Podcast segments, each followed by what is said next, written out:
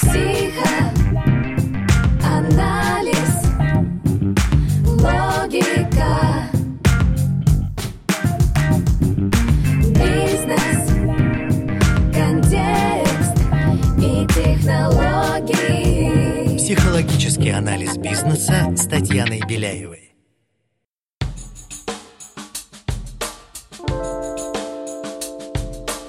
Всем привет! Меня зовут Татьяна Беляева. Этот подкаст о психологических аспектах ведения бизнеса, развития себя, команды и своего дела. Вы будете слышать мой голос один раз в неделю. Будут выпуски, где я рассказываю и разбираю психологические составляющие профессиональной деятельности, отвечаю на вопросы слушателей. И, конечно, будут выпуски, в которых участвуют интереснейшие гости, предприниматели, маркетологи, лидеры команд, творческие личности и профессионалы российского и международного уровня. Вместе мы ищем точки роста, мотивации и стратегии построения звездных команд и экологичных организаций.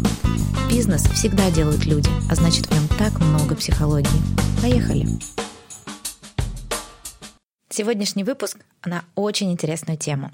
Как справиться со страхом начать новое дело? Как выйти из найма или не стоит этого делать? Как развивать предпринимательское мышление? Как построить сильный личный бренд и выстроить бизнес на удаленке? Сегодня поговорим об этих вопросах с прекрасной Ольгой Канделевской, владелец брокерского онлайн-агентства «Ипотека Про» и автор одноименного блога в Инстаграм, спикер профессиональных форумах, приглашенный эксперт на радио и телевидении, замечательная бизнес-вумен, жена и мама двоих детей – Оля, привет. Привет. Расскажи, пожалуйста, о своем пути. Ты, я знаю, долго работала в найме, причем в таком корпоративном формате. Э, и уже, конечно, в эти времена отличалась очень сильно. Но все-таки вот как этот был переход из корпоративной жизни в предприниматели? У меня на самом деле все просто. Я просто ушла в отпуск по уходу за ребенком в декрет, то бишь. И, соответственно, там начала развиваться как предприниматель. И э, мой путь именно как предпринимателя, как это неудивительно, начался именно с сетевого маркетинга. То есть одна из э, коллег меня пригласила в компанию сетевую, и я просто увидела, как строится вообще бизнес, именно там, да, то есть я научилась работать онлайн, научилась проводить какие-то мероприятия онлайн, научилась взаимодействовать с командой на удаленке, как раз-таки все освоила там. И именно декрет дал мне возможность заняться предпринимательством, потому что у меня, ну, как бы, я понимала, что я работаю, у меня была база такая, да, то есть я понимала, что э, мне, как говорится, есть основа, плюс у меня еще, конечно, был тыл в виде моего супруга, и это очень меня поддерживало, и я, в общем-то, с этого начала. На самом деле, когда я стала предпринимателем, я, как, как говорится, я не планировала быть предпринимателем, если честно. То есть я хотела просто как-то пересидеть в декрете, а, не сойти с ума. И я была очень ярым приверженцем именно корпорации. То есть мне очень нравилось... Как я тебя понимаю. Да, то есть мне нравилась вот эта вот работа в банке, вот это постоянный рост, развитие, тренинги, что ты принадлежишь к чему-то очень большому, мощному, да, такому, как винтик вот в этом механизме. Мне это очень нравилось, и я не собиралась вообще совершенно становиться предпринимателем. И возможности предпринимательства я узнала только в декрете, когда я узнала, что, ах, оказывается, так можно, а можно столько зарабатывать, да? У меня был чисто такой денежный интерес, на самом деле. Так интересно, Оль, а, потому что многие женщины, многие там, боятся заводить детей, уходить в декрет, что у них там все разрушится. И вот как-то предпринимательство и материнство у многих оно разведено. А в твоем случае, получается, наоборот, соединилось. И в моем, на самом деле, тоже случае, потому что я предпринимателем стала тоже. Ну вот, находясь в декрете, начала начала об этом задумываться, и сейчас это происходит. Мне кажется, что эти слова очень важны, они как поддержка для женщин, для таких активных женщин. Психологический анализ бизнеса.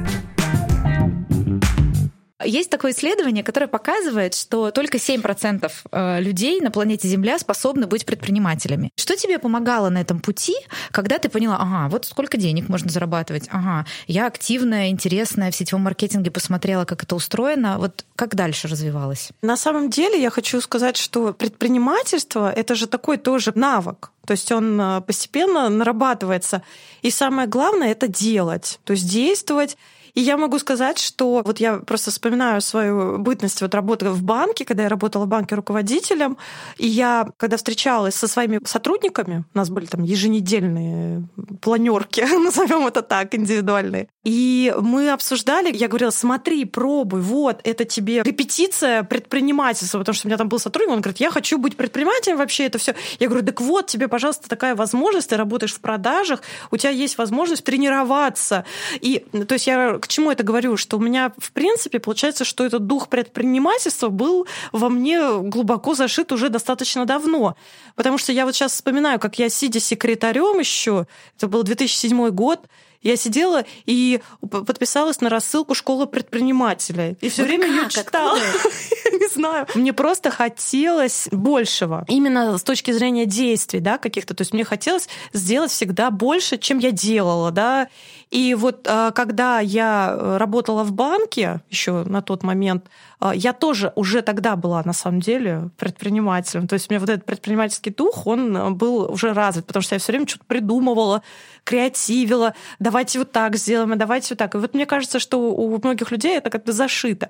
А если этого нет, то это можно раскрыть себе и развить с помощью в том числе различных там, не знаю, программ, тренингов там и так далее. Потому что есть же вот специальные даже тренинги, я помню, ты еще у нас проводила про это креативное мышление, и я потом на самом деле вот эти шляпы, а, как там, метод э, семи, по-моему. Шесть шляп, шесть, да. шесть шляп, да-да-да. Вот, я их использовала на собраниях со своими сотрудниками, развивала в них креативность. Вот такие вещи помогают. Вот смотри, мне очень интересно, потому что ко мне как бизнес-психологу часто обращаются да, предприниматели, а как развить вот этот навык и вот это мышление предпринимательское в сотрудниках? И мне интересен твой взгляд вот как раз э, предпринимателя, да, сейчас же у тебя уже своя команда. Да. То есть э, то, что я слышу, предпринимателю нужно больше, вот этот дух такой, Да, да, нужно да. больше, чем есть. У него мотивация на деньги, это прекрасно. И креативное мышление. А что еще вот нужно делать? Вот именно твой взгляд, как это развить в команде? Если э, тут вопрос в том, что надо ли это развивать у каждого человека, то есть, ну, это такой вопрос, потому что на самом деле не всем это нужно.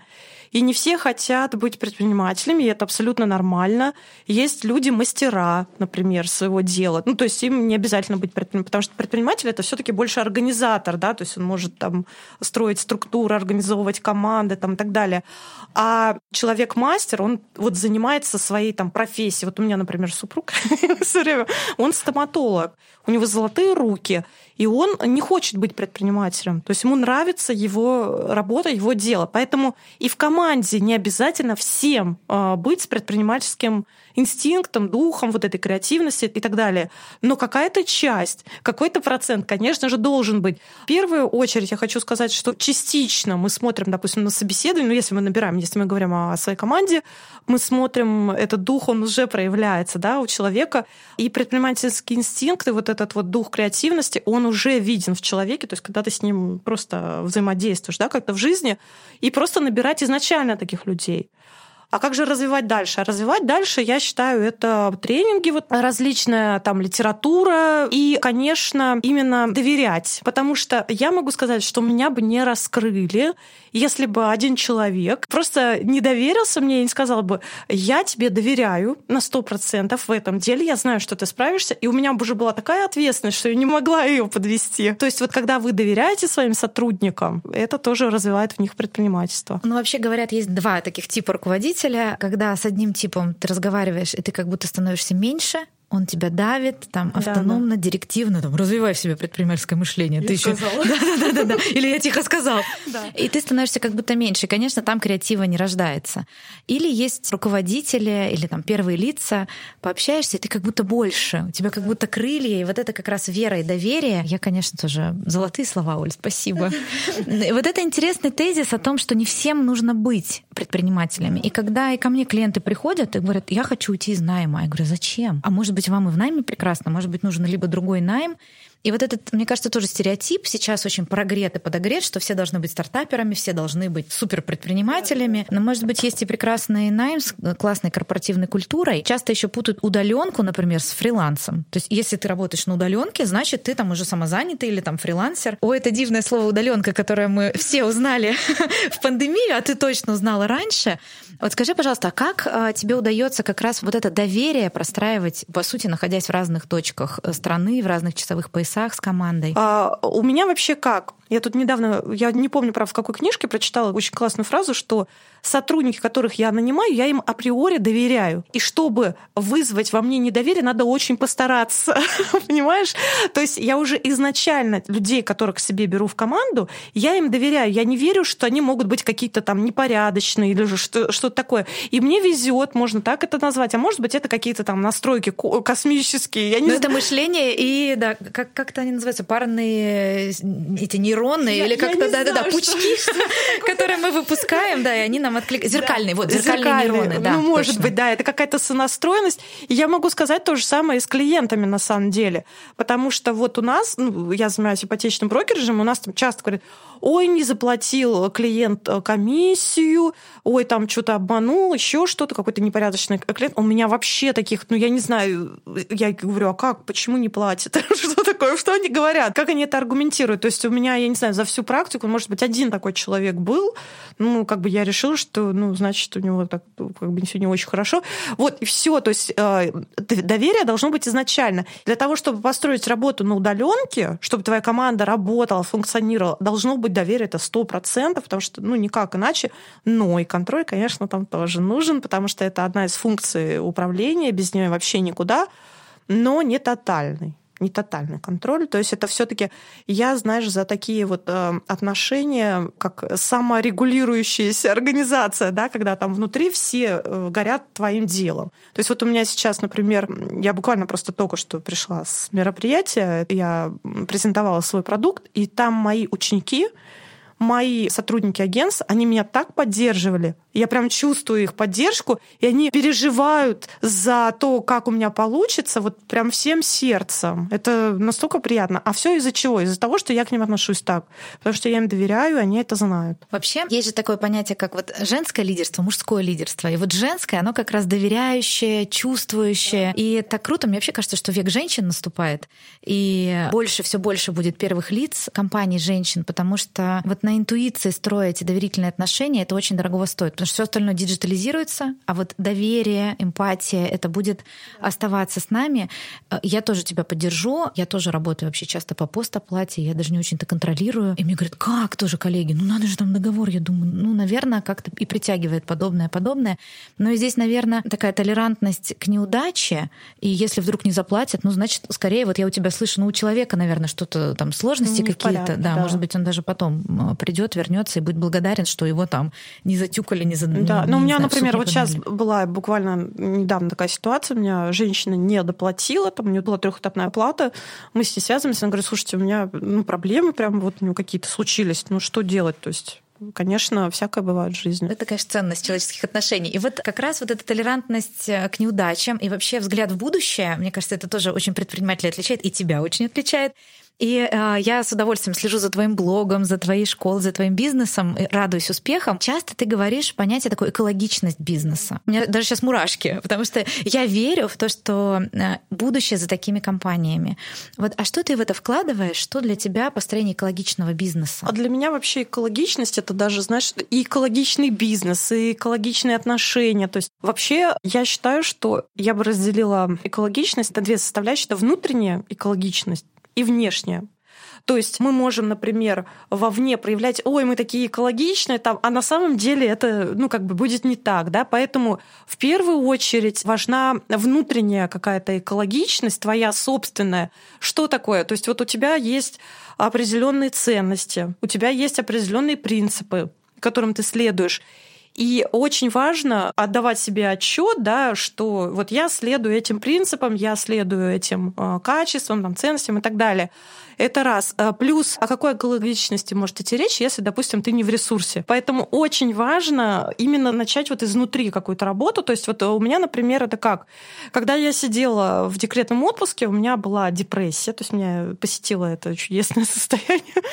И, соответственно, конечно, там выливаются всякие, э, ну, нехорошие истории, в том числе там в бытовом плане. И я такой человек, я прорабатываю эти вещи. То есть я там пошла к психологу, сразу же обратилась.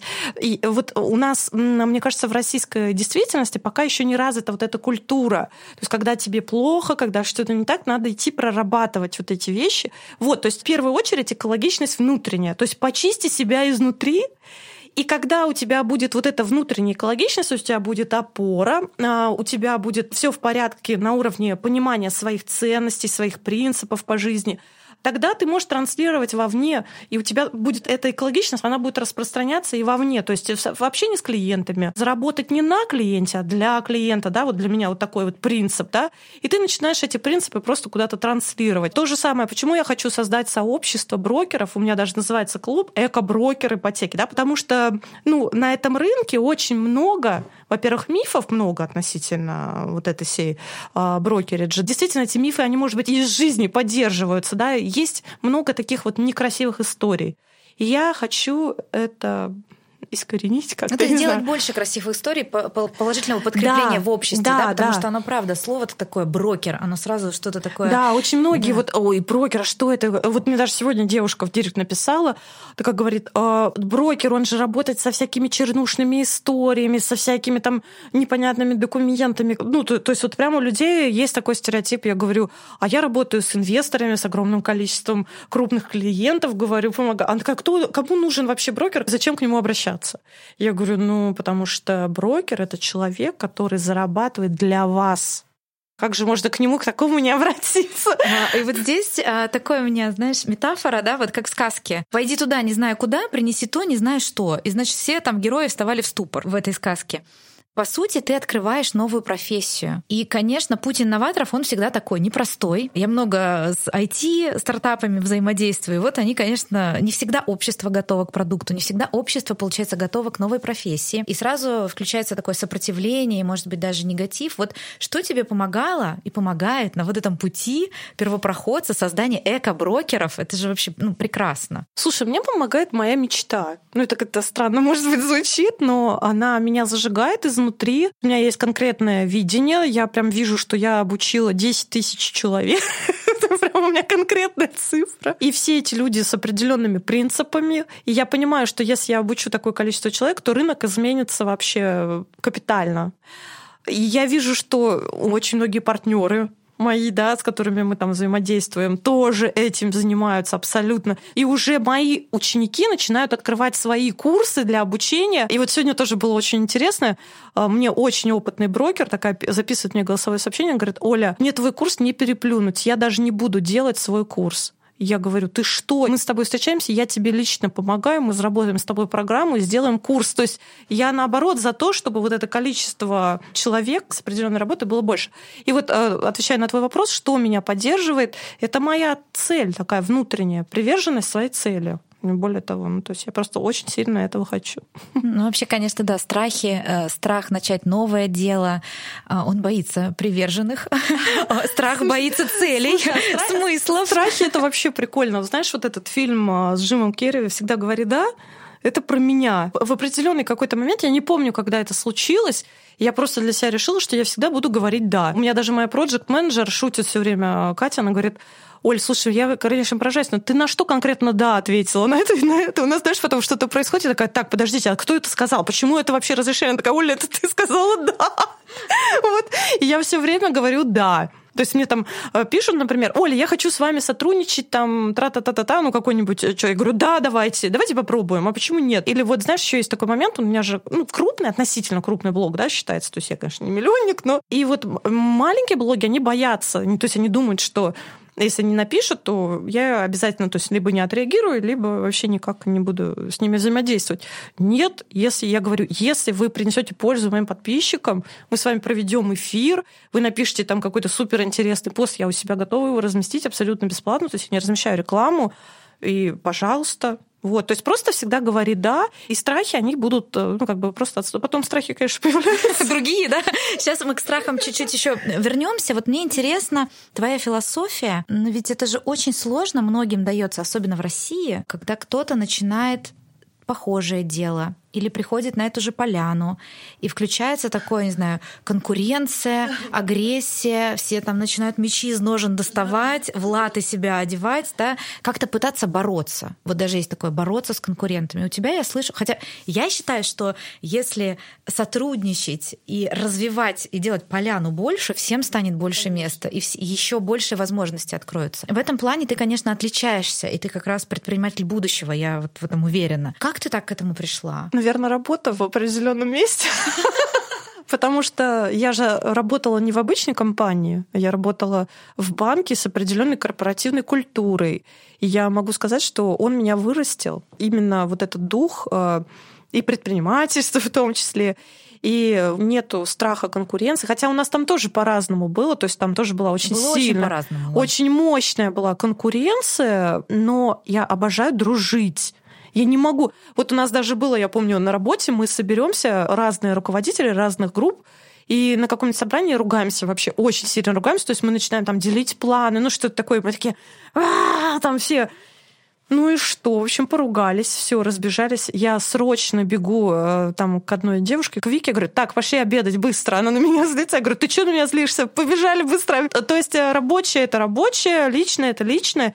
И я такого же мнения, ну, то есть вот, видимо, это меня как-то и закалило, воспитало, и я сейчас тоже так же считаю, да, что конкурентов нет, у нас емкость рынка настолько маленькая, еще столько возможностей роста, что как можно вообще бояться конкуренции, это раз. Я считаю, что надо объединяться, наоборот, э, потому что всегда есть что взять у конкурентов. Я, например, за своими конкурентами, ну, как бы так, условно, да, конкурентами я очень слежу, с удовольствием общаюсь, если нам приходится, да, общаться какие-то там, не знаю, совместные мероприятия бывают, организуют банки, в том числе конференции там, и так далее. Поэтому я считаю, что конкуренции не существует, ну, в таком плане, знаешь, вот... э, Ну, д- э, деструктивном, наверное, да? да, в таком- деструктивном. То есть понятно, что она есть, эта конкуренция, и в каком-то плане она и хороша, может быть, потому что она тебя прокачивает. Но вот главное, чтобы в деструкцию она тебя не, не сворачивала, не, не скручивала, да, не, не мешала тебе.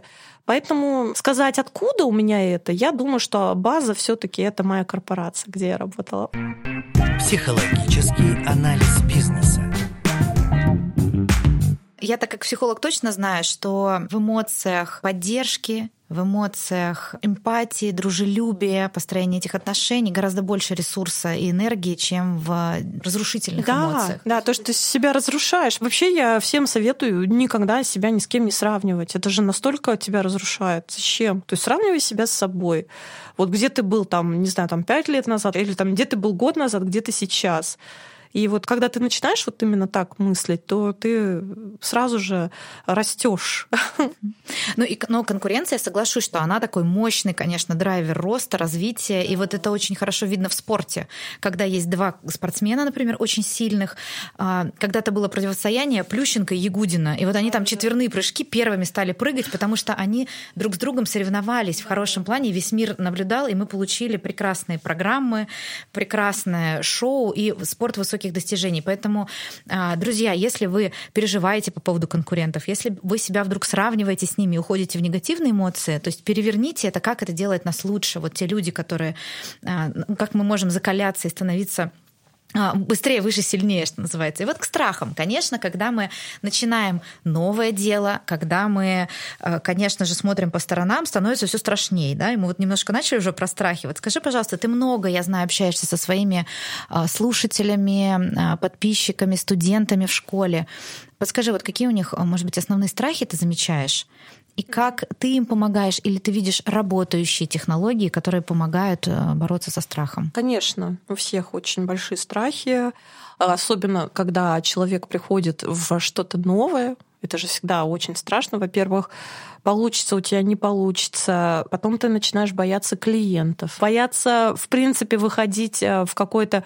Ну, то есть у нас очень много мероприятий проходит, например, в Zoom, они боятся камеру включать. Ну, то есть, в принципе, там показываться, да, я говорю, слушайте, ну, come on, вы уже пришли ко мне учиться, или там на тренинг вы когда приходите, вы же не закрываете лицо свою Ой, тряпочку. классная метафора. Да, то есть нужно живой тренинг пришли, все, уже извини, из скорлупы выбрался. Тут то же самое. Страхов, конечно, много. Да у всех есть страхи. У меня тоже есть страхи, что вот сейчас там очередной запуск продукта, а вдруг не получится, а вдруг не получится тот результат, который хочу. А если ученики будут недовольны? А если, ну вот, а если, а если, а если многочисленные вот эти. Мой способ универсальный работы со страхом просто делать. Ну, то есть я, я не знаю, я просто делаю, это первое. Второе, это то, что очень сильно помогает моим ученикам, это имитация действительности, назовем ее так. То есть мы прорабатываем эту ситуацию, то есть мы пополняем свою ментальную копилку знаний, потому что страх, он от чего бывает? Он бывает от того, что ты не знаешь. Просто ты не знаешь исхода, ну то есть То, что страх есть, это вообще нормально, это же наше природное инсти... ну, инстинктивное чувство, которое вообще... Ну, страх защищает вообще-то нас. Если бы да. мы не боялись льва или там урагана, то нас бы точно снесло. Это Поэтому это хорошо. Это хорошо, что он есть. Тут вопрос, что просто пополняешь свою копилку знаний, свою ментальную карту какими-то там тренировками. То есть, например, условно, ты боишься работать с клиентом, ну, значит, возьми свою подружку, там, Машу, Пусть она будет клиентом, ты будешь э, там брокером или менеджером банка, ну, не знаю, там, э, кем.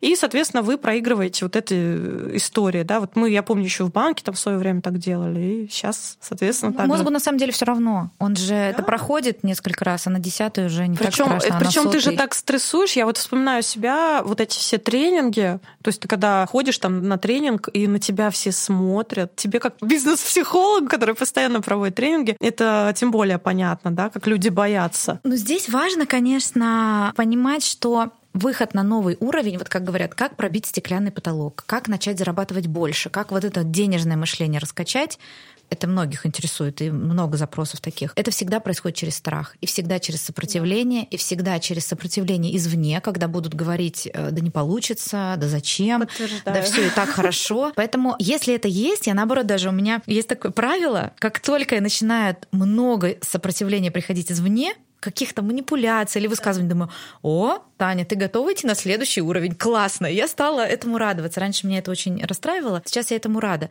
То есть воспринимать страх как должное, да, маленькими шагами идти вперед, понимать, зачем ты это делаешь. А что еще, может быть, ты видишь из окружения? У тебя же еще и окружение прекрасное. Кстати, окружение прекрасное это тоже как один из способов борьбы со страхом. Что еще такого работающего? Некоторые у меня из окружения, например, те же инвесторы, они же вообще бесстрашные люди. Понимаешь, какое дело? Вот э, я говорю, да, про страхи, страхи, а сама так и не начала же инвестировать. И что мне мешает, да, начать это делать? Тоже страх. Знаешь, как бывает еще страх от множества знаний. вот. А так... это же у кого? У Синеки, по-моему, да? Я знаю, как я ничего не знаю, я, чем дальше, я тем знаю. хуже. По-моему, это, э, если не ошибаюсь, Аристотель. Ну, ну, короче, да, философы.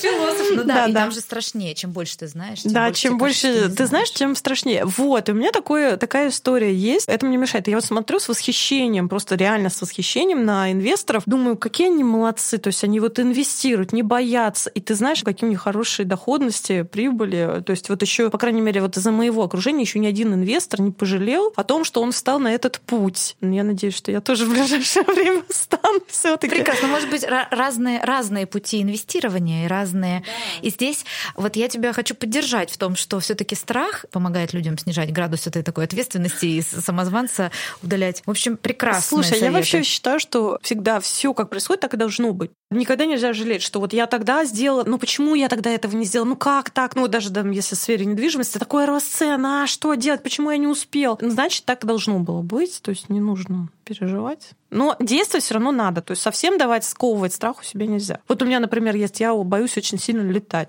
Ну, то есть у меня прям вообще аэрофобия жутко. Ну, представляешь, если я не буду летать там в прекрасные страны, ну что, это же целая ограниченная вообще жизнь будет. Ну, то есть поиск возможностей, что стоит за вот этим Конечно, страхом, да, и это, это тоже вдохновляет. Помогает, да. Да, вдохновляет. Согласна. Оля, спасибо тебе большое. Пожалуйста. Мы такие, мне кажется, важные, интересные темы и для начинающих предпринимателей, для тех, кто в найме, для тех, кто идет в новые профессии. Э, по-моему, очень полезный эфир. Я рада тебе и благодарю тебя. Спасибо. А я тебя благодарю, что пригласила и желаю удачи и процветания твоему подкасту. Спасибо. Подписывайтесь на нас во всех приложениях, где можно слушать подкасты. Ставьте сердечко в Яндекс Музыке и Apple подкастах. Пишите ваши вопросы в мой Инстаграм. Ссылку я оставлю в описании. Буду рада ответить на них. Это был подкаст «Психологический анализ бизнеса». До скорых встреч! Психо